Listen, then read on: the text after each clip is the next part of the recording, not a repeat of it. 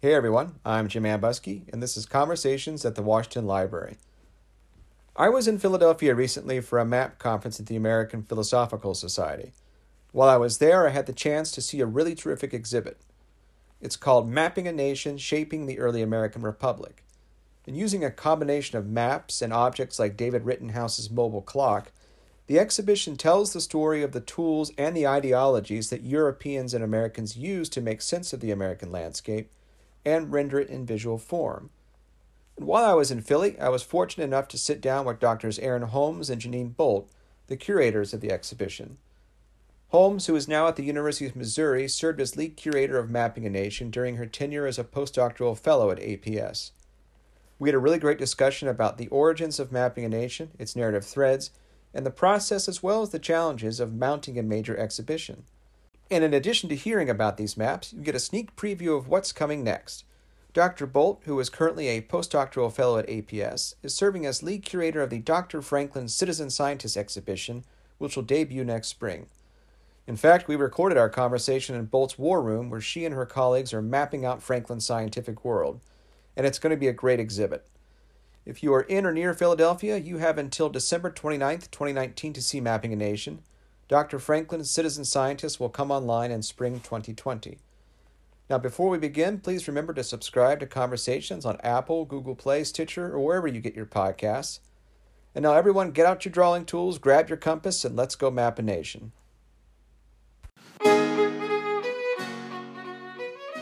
And my the first time I ever went to Mount Vernon because I was there for six months as a fellow, Mm-hmm. and then um, I because I grew up like 15 miles south of Mount Vernon. Okay. And so I um, in high school was doing the um, was in the what is it National Honor Society. Oh, Um, yeah. Mhm. And for volunteer hours, one of the options was to go help with the candlelight tours at Mount Vernon. And so like one of my like earliest memories as like somebody who liked history was standing on the back porch of Mount Vernon in December in the freezing cold, wrapped in a wool cloak, holding a lantern, opening and closing the door for visitors as they like went into um, went from one room to the other and then just kind of standing there in the dark looking out over the potomac and being like this is this is a very different under experience of Yeah. this landscape So we're here at the the American Philosophical Society in Philadelphia, and the two of you were the co-curators of the Mapping a Nation exhibit, which I got to see yesterday. It's a really great look at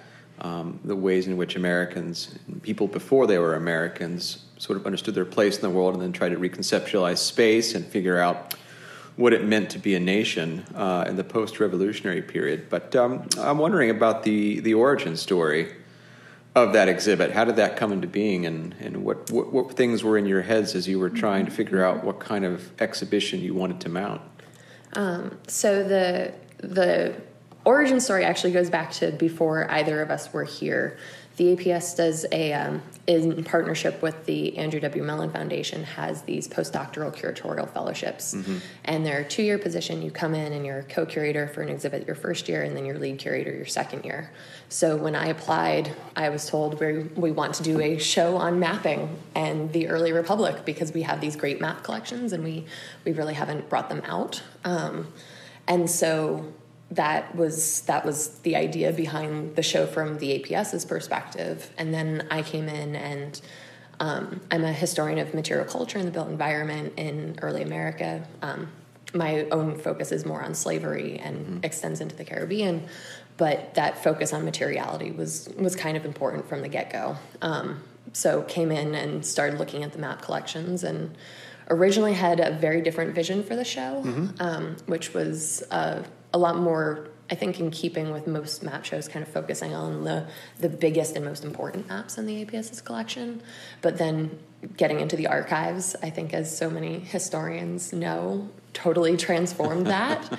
um, and we discovered things in our collections that, while not necessarily the things that most um, most people would be drawn to as as the first or the most important were just really intriguing and raised new questions and gave us new ways to kind of think about objects and and help visitors connect to them because material culture is just such a such a powerful tool for helping people to connect with the past. How about you? Yeah, so I, when I came on board, Erin uh, had already been working for several months, sort of thinking through the narrative she envisioned for the show. She mm-hmm. was the lead curator. Uh, so when I came in, I you know jumped in to support that vision, and but yeah, as Erin said, during the process of actually going through the APS's very extensive map collection, we made several sort of discoveries of collections of maps in the archive that sort of helped shape the narrative we were going to tell. Um, and so we found things that we weren't necessarily expecting, or that we pulled from the collection. And then when we started doing provenance research or larger research on the maps themselves, it became very clear where the exhibit had to go. I think. Yeah. So I got really fortunate because Janine had worked in the map collections at Colonial Williamsburg um, during uh. graduate school, mm-hmm. and so that was an incredibly valuable thing to have mm-hmm. because um, I had mainly looked at maps kind of as look places where I could find buildings up to that yeah. point. So, well, I, I want to unpack all of that um, as we go along today. But uh, one of the things I, I, wanted to talk about was the um, the way in which you thought about this exhibit in relation to previous major exhibits that have been done in the last, oh, I guess 10, 15 years, if that's fair. Um, there was the, the one at the Leventhal Center, a couple at the Library of Congress. And so, how, you know, what, what sense did you make of those particular exhibits? And then, how did you think about the ways you might take this exhibit differently as you were looking at the materials in APS's collection?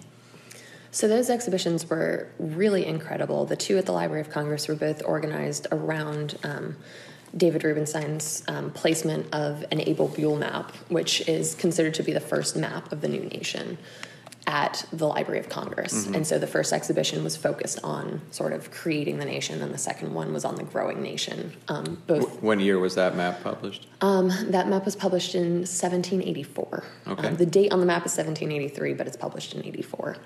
Um, and it is sort of in by a hair for a long time. They thought it was actually William McMurray's um, map that was the first, but Abel Buell is the first, um, and it's the first map published by an American of the new United States. It's a very political map. He goes in and takes the word "new" off a bunch of places, which is pretty fantastic, including New Orleans. It just becomes Orleans. Or Orleans. Orleans. Yeah, because um, he's he's like totally advancing his political agenda. He's a really colorful character as well. So like he's he's somebody that I think historians of that period and of mapping in that period are really drawn to. Mm-hmm. Um, but unfortunately, there are only seven copies of that map in the whole world at this point. Um, so it's both a great thing to organize an exhibit around, but also hard for anybody else to, unless you can get a loan of one of those. Um, and then the the We Are One exhibition by the Leventhal uh, Map Center was just incredibly beautiful. I went from Boston to Colonial Williamsburg to the New York Historical Society, and I actually saw it in Colonial Williamsburg um, right around the time I was applying for this position. And so it was kind of in my head already, um, thinking about what other exhibits had done with maps. And really thinking about how they use them to tell narratives. Um, so, oftentimes, including maps related to sort of the important events in the Revolutionary War um, and in its aftermath. Um, and so seeing those kind of gave a framework for how map exhibits had been approached. Um, there was another one that um, at the at the Winterthur Museum that drew on samplers, which unfortunately are not well represented in our collection. Um, for a variety of reasons, largely because the APS's membership has predom- been predominantly white, male, um, elites mm-hmm. really since the 18th century. It's founded by Ben Franklin 1743. They start collecting maps in 1769, so they're they're starting these collections early, but yeah. they're not necessarily thinking that we should be kind of collecting the whole range of ways that you're you're creating maps. Um, but as we got into the collections, we really wanted to focus on kind of the materiality of the maps mm-hmm.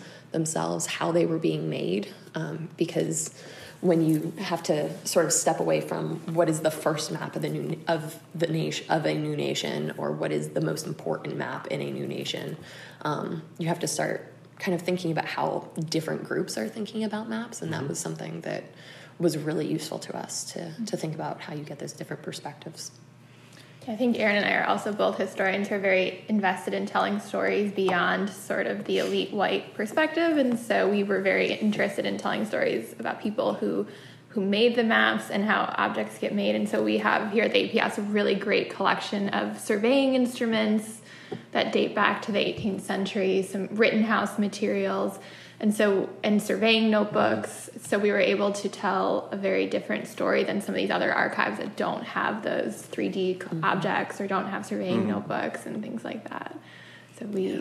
we very early on really wanted to showcase some of the objects that we had in the collection too and so in a lot of ways you were somewhat interested in the greatest hits but more about what those greatest hits could illuminate about other aspects of map making and the material nature of those maps but also how those maps could be in conversation with other maps mm-hmm. that are being produced at the time that not necessarily you know are, are going to be the ones that make it into a book that yeah. would be commonly be used yeah well and maps maps are incredibly vis- visual things mm-hmm. but at the same time i think we were both really drawn to all of the things that they make invisible, mm-hmm. um, whether it's the labor that goes into them, the tools, the knowledge that you need to be able to produce them, or the kind of countless people who get left out of those stories. Sure um, because they they aren't David Rittenhouse or Andrew Ellicott. Mm-hmm.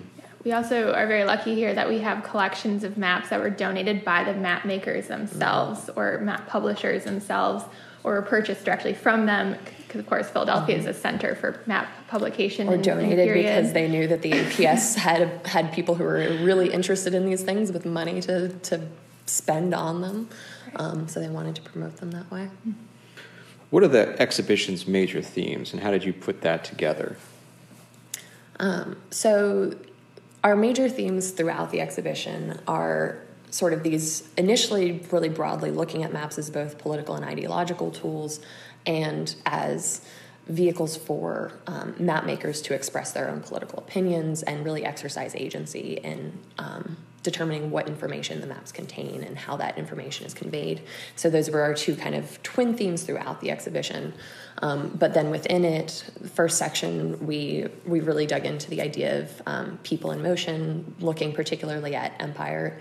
Um, and so thinking about those European empires, but also thinking about the the various native polities mm-hmm. that existed at the same time and were um, competing on the same footing with those native or with those European nations. Um, and so that first section, really thinking about the instability of the idea of empire, mm-hmm. um, how from its very beginning it's relying on the commodification of national resources, um, the enslavement of of African people and the dispossession of native peoples in order to make all of this work and how that just that means that that instability is inherent in that system and it, it's not really sustainable um, and then moving through the revolution, we we talked about the creation of the new nation. Um, in the second section, which we called civic geography, which I still think is one of my favorite names, um, just wordplay wise. But it's um, so really thinking about how maps were used to articulate the different political ideas um, that were circulating during that period and kind of reconcile the growth of region, distinct regional identities mm-hmm. with wanting to create a national identity. Um, and then the third section from, uh, I don't know if you want to talk about that because that was, I think you're, you did a lot of the research on that section in particular. So our third section is called uh, From Sea to Sea, um, and we wanted to highlight sort of the chaos of the early Republic period from about 1790 to about 1816 and talk about all of these developing tensions and political issues that are occurring that eventually uh, push American white Americans west. Mm-hmm.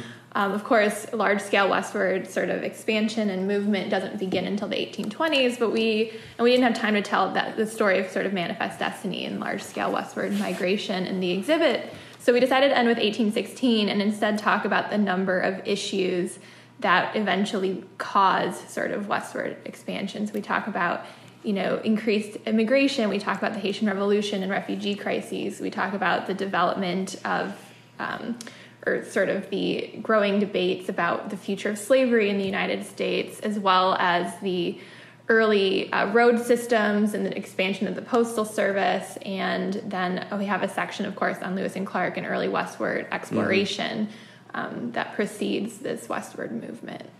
So all the things that kind of make it possible, because um, one of the things, and thinking about the postal system in particular, these postal maps were a great way of sort of reminding people that nobody really wants to go places where there are, there's no infrastructure. But yeah. as the postal system, as people move further west, the post moves with them, and it creates this connection with the people that they're leaving behind that makes them more willing to go even further. Um, so thinking about how that that pushes people, but What striking, strikes me as interesting about this is that we, we, when you look at a map, it's a static object, or at least the appearance of a static object. And so, you know, most school kids are going to look at a map and sort of see the, the creation of the union over time and not think about kind of dynamic, chaotic things that you're talking about. And it seems like the what the exhibit you've all built is is in a way designed to undercut that notions of stability and and look at the ways in which well this is actually a very chaotic place and and this is a, a very uh dynamic um, fluidic uh, set of circumstances that are leading to changes in the landscape and changes about how people are thinking about that landscape over time.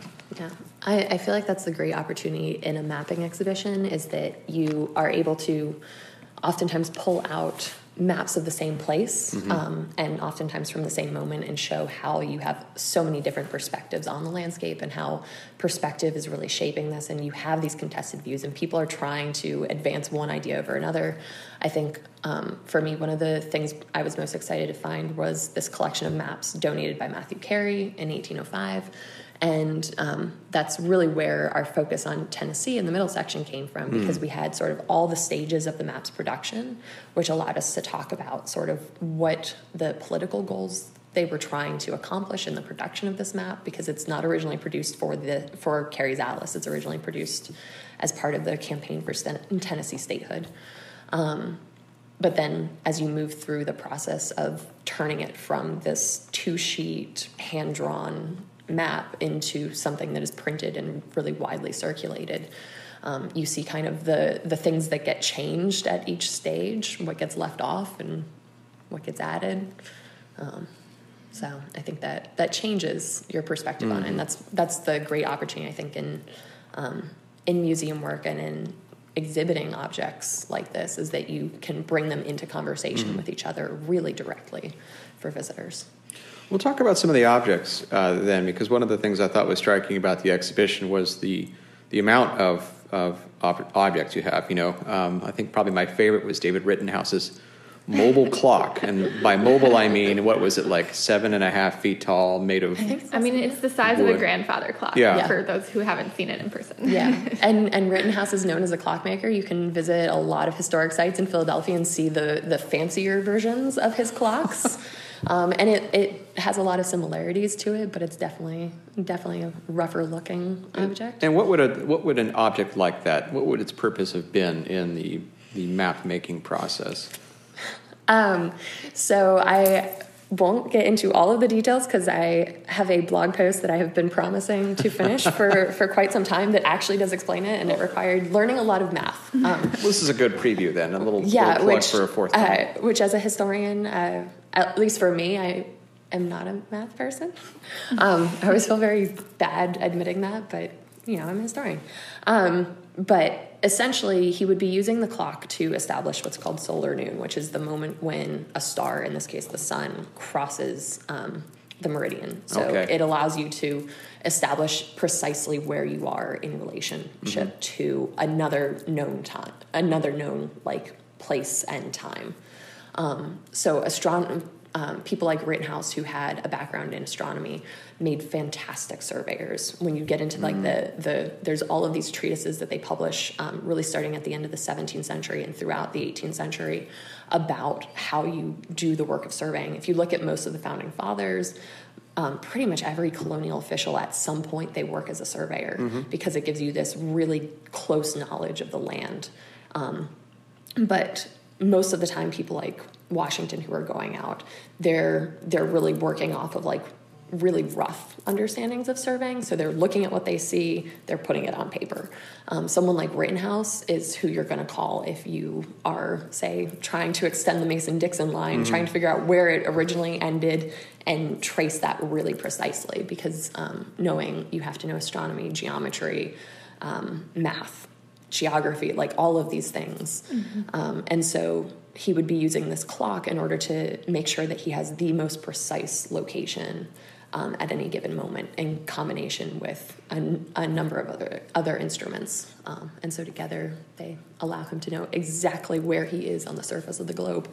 Um, That's a lot of math. it's a lot of it's a lot. It, yeah. it was a challenge for us because we had to learn the math involved in how to calculate Mm-hmm. these because we were insistent on including things like the clock or the compass Yeah. and theodolite and Mm-hmm. Chain. So we had to learn all the math and sort of the math behind map making.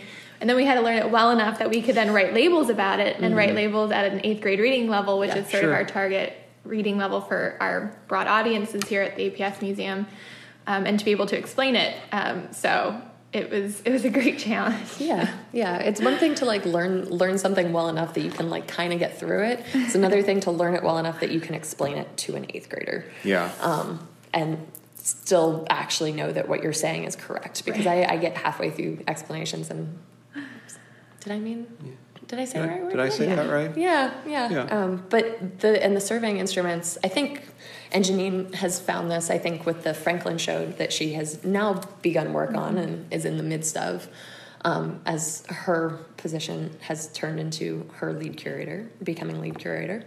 Um, but like every show, you have like your thing, and for me, it was the surveying instruments. And my poor colleagues here had put had to put up with so much of like. I found out what David Rittenhouse changed, or one of suppose he's credited with six change, making six changes to compasses. Uh-huh. I haven't, I can't find a list of the six changes, but I'm working on it. I'm slowly, I've got, I think, four of them. Um, but one of the ones, and you sometimes like don't notice these things because you take it for granted because you look at the object every day and and it's just it's a compass. You know what a compass looks like, um, and then you look at it really closely and you realize that on the Rittenhouse compass on the exhibit, east and west are on the wrong sides, or at least Oh. what we think of as being the wrong sides. Um, and this is something that Rittenhouse is credited with. It allows you to, it allows the surveyor because you're not actually using a surveying compass to find north necessarily. You're using it to establish um, the direction of a particular line. And so by flipping east and west, it allows you to more precisely um, gauge what the where the line is and read the compass I more see. easily. Um, so the arrow ends up actually pointing at the direct, like it says what direction it's pointing at, as opposed to having to mentally flip that. And so Rittenhouse just change, um, changes it on this compass. Um, He was like, "Screw this. We're just going to fix this right now." And and it's it's still something that um, like really good surveyors Mm-hmm. compasses today you can still find them. Um, they flip east and west. I'll Um, be damned. yeah. Well, uh, so you've incorporated these objects, and so one of the things that uh, I'm really curious about is pretend I'm an eighth grader for a second. Um, what does it take to mount an exhibition? Because we've already you've already dropped some hints that that it shifted over time as you dug into the collections over here. But like, what are- what are like the fundamental things you have to do to actually pull something like this off? Besides a lot of hard work and and maybe some prayer and, and late night. Yeah, right. Lots of research. Um, So we spend a lot of time going through the collections here, figuring out, yeah, lots of research to figure out what the overall narrative is, and then lots of research with the actual objects to figure out what objects do we have that allow us to tell a story, and or what story can we tell with the objects that we have, and then you put together a very long list of objects. Which then gets sliced down to the essentials, um, and then I don't know if you want to. yeah, we had um, so the the exhibit that's currently up has 81 objects in it. Um, and maps and, and Map- three dimensional. maps, maps and three dimensional objects. Yeah. So total um, and two loans. Um, yeah, just two loans um, from other institutions. Um, so mostly drawn off our own collection. So a lot of sort of thinking about what we have and, and what we can highlight in our collections. Um, and then you take it to the conservators, who that's part of the slicing down process. Um, the conservators look at it and say, you know, how much work is it going to take to get this in shape for an exhibit? Um, most museums spend between two and five years putting together exhibitions. Um, here, just um, because of kind of the nature of this position, um, the way it's set up, we get about 10 months Okay. um, from start, yeah, uh, from start to finish So you're hustling. Yes. every moment um, and you you work really closely with the two curators to to develop this narrative. Um, once you're settling on objects, and that process tends to reveal either holes that you need to fill or things that maybe are making it harder to to produce mm-hmm. that tight narrative. Um, throughout that whole process, we're working with um, our associate director for collections and exhibitions, as well as the curatorial assistant, thinking about the element, the more practical elements of design. Um, you know, are we going to have to build a wall in the gallery in order to have enough space, and where can we put a mm-hmm. wall? Um, and I was wondering about that yesterday as I was walking around. Is that wall permanent, or is that something that had to be erected for, for the purposes of this exhibition? The the center wall. Yeah. Mm-hmm. So the center wall, I think, has been there for three exhibits now, mm-hmm. um, and I think it will be there for at least the next one. Yes, um, we definitely be here for the next definitely one. be here for the next We're not one. changing that one. After beyond that, um, I I don't know that we can really say, but we add spur walls oftentimes. Uh, uh-huh. um, so the the configuration, so the middle walls been the same more or less, and then the walls coming off it. But we did add like a small extension to one of the walls um, for this one, and then there had previously been added a small extension to one of the the wings, so to speak, um, to give us enough wall space to to show something. And that that changes things. So we ended up mm. with one wall that was um, the one that kind of curiously comes out, and now has the the census um, oh yeah graphic. Mm-hmm. So while we're working on the narrative, our um, our education staff is also developing programming ideas and um, thinking about how what educational moments the gallery space is mm. going to need. Um, they're also kind of keeping us in check about our language. Often, I believe we had transcontinental was one yes. of the words we transcontinental was a great office debate about whether or not that was considered eighth grade reading level and it was appropriate for mm-hmm. us to put on a label without mm-hmm. defining it very explicitly i yeah. see so um, less worried about swear words and more worried about Correct. transcontinental real transcontinental yeah. transcontinental or, or words yeah. like cartouche cartouche that, yeah that there's really no you really do need like a 35 word label just to explain what the word cartouche means mm-hmm. Um, and so our, our compromise there was to do this um, this in gallery um, takeaway that you can can pick up that talks about map making in Philadelphia. Um, and the people involved in that and has uh, sort of biographical information about that, but also has a portion on it that shows you the par- that breaks down the parts of the map and uh-huh. how you read a map. Um, and so we defined cartouche there, and that um, that was determined to be satisfactory, as well as the fact that we were pretty clear in our use of cartouche. Like you can't, you can't, I think, read that label and not know what part of the map we're talking sure, about. Sure. Well, and, and it, it, gets to the point, um, right, that exhibitions not only about selecting the objects mm-hmm. and arranging them into a logical, or not not logical, mm-hmm. but into a coherent narrative, but then you actually have to write the text. Mm-hmm. Right. Uh, and I, I, am interested in that because I actually just had to do it. We're doing a temporary exhibit here, in, uh, not here, but at, at Mount Vernon in a couple of weeks. And I had never written labels before. And so um, that was kind of terrifying. I mean, mm-hmm. it's just five bloody maps, but I was like, how, how am I going to pull this off? Mm-hmm. yeah. And label writing is, is a challenge. It's such a useful I, I, think I came out of this experience a much better writer mm-hmm. um, because when you're forced to condense extraordinarily complex ideas, multiple histories, and still talk about really clear, de- be very, very detailed about the object that you're talking about in like 35 words, um, it's. Yeah, and I don't think, I mean, speaking, we're both PhDs, right? Yeah. Mm-hmm. Uh, PhDs aren't known for being concise. No. No, no. The more we write, the better. exactly. Yep. So it's yes, it's a very different writing yeah. exercise. Oh, you want thirty five words? How about twenty five thousand? right. Exactly. yeah. Um, but it's it's such a such a good challenge. I kind mm. of wish um, I was fortunate enough in graduate school to have a professor who had a museum studies background and taught material culture by having us write museum labels for objects. Oh, so getting that like skill. getting a little bit of a preview there, but I I kind of think that that would be just a useful mm-hmm. exercise mm-hmm. for just about anybody who wants to be a professional historian, wants to be a good writer. Mm-hmm.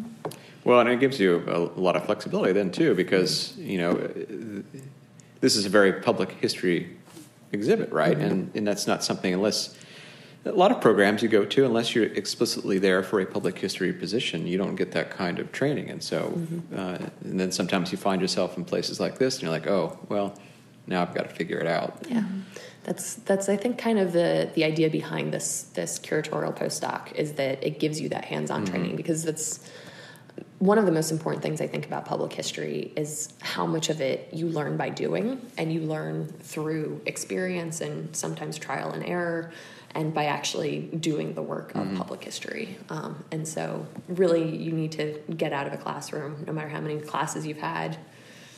Once you hit the ground, it's it's a very different experience. Yeah, be amongst the people. So, and how long? How long does this ex- exhibition run? Mapping a Nation, So it opened in April and will be closing in at the end of December, December 29th. December the 29th. So, if uh, folks are in Philadelphia, come to the APS and see that. But then after that comes down, it's time for uh, Dr. Franklin and science. Yes, so the next year's exhibit will have a couple months for us to do de-installation, construction, painting, and re- and installation of the new exhibition. And on April 3rd, 2020, uh, the next exhibition, Dr. Franklin, Citizen Scientist, will open to the public.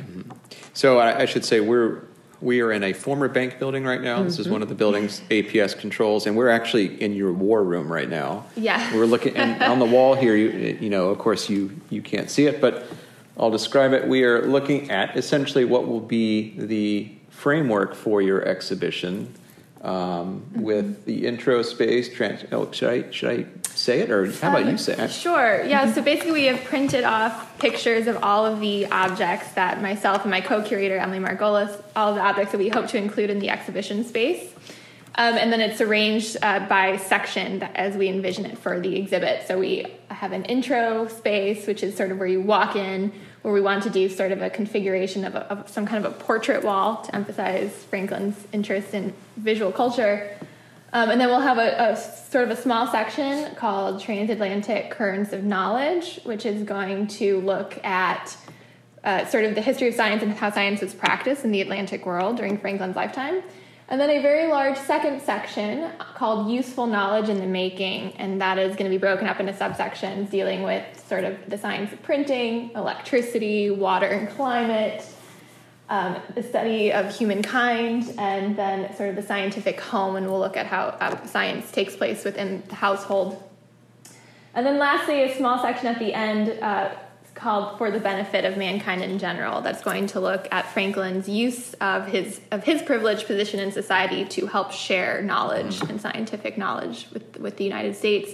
And it's going to be a very Philadelphia centric sort of section. So we've talked about some of the challenges with the mapping exhibition. So what what challenges are you facing right now with thinking through the design for this exhibition?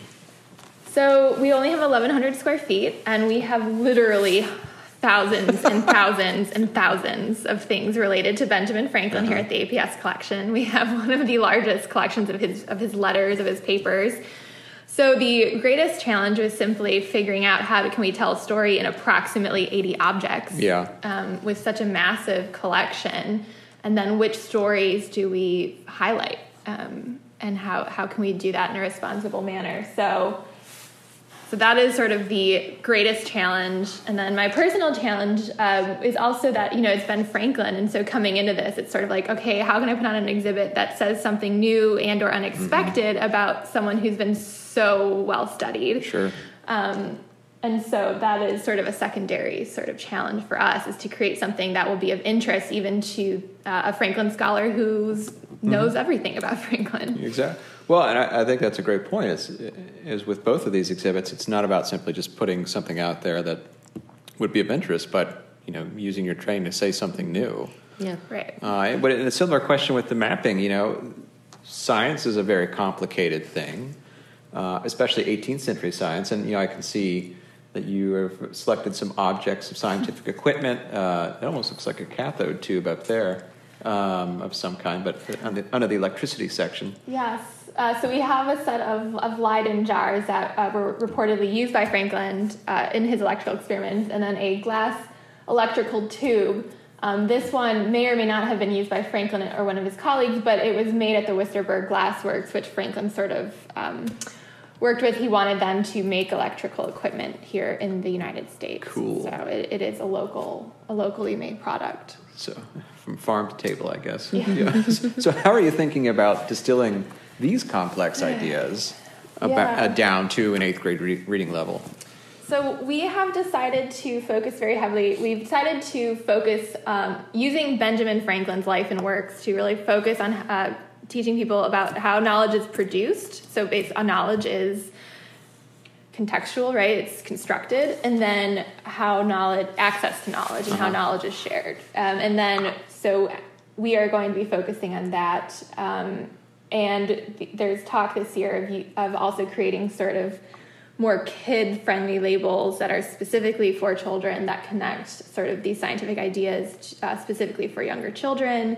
We also plan on making explicit connections to contemporary scientific practice. Uh-huh. And for example, Franklin charted the Gulf Stream, he wrote about climate, and so drawing contemporary oh, yeah. connections to you know climate science. That these um, that these issues are still in the news today, mm-hmm. um, but that Franklin and his colleagues were also discussing them in the past. And will you be flying any kites? not during an electrical storm. Not during an electrical storm. Um, That's one of the things that the kids will not be doing. And we are hoping to move, um, tell a much more comprehensive story than beyond the kite and key uh-huh. experiment, uh-huh. um, right? So we do have, we are talking about the kite and key experiment, but we're hoping to put it in a larger perspective and show that Franklin, you know, didn't invent electricity so much as he figured out some of the ways to control it. I see. So, so some, something similar like the maps, right? Where it's you think you know it, what this thing is, but really, let's tell the deeper story here. Right. Great.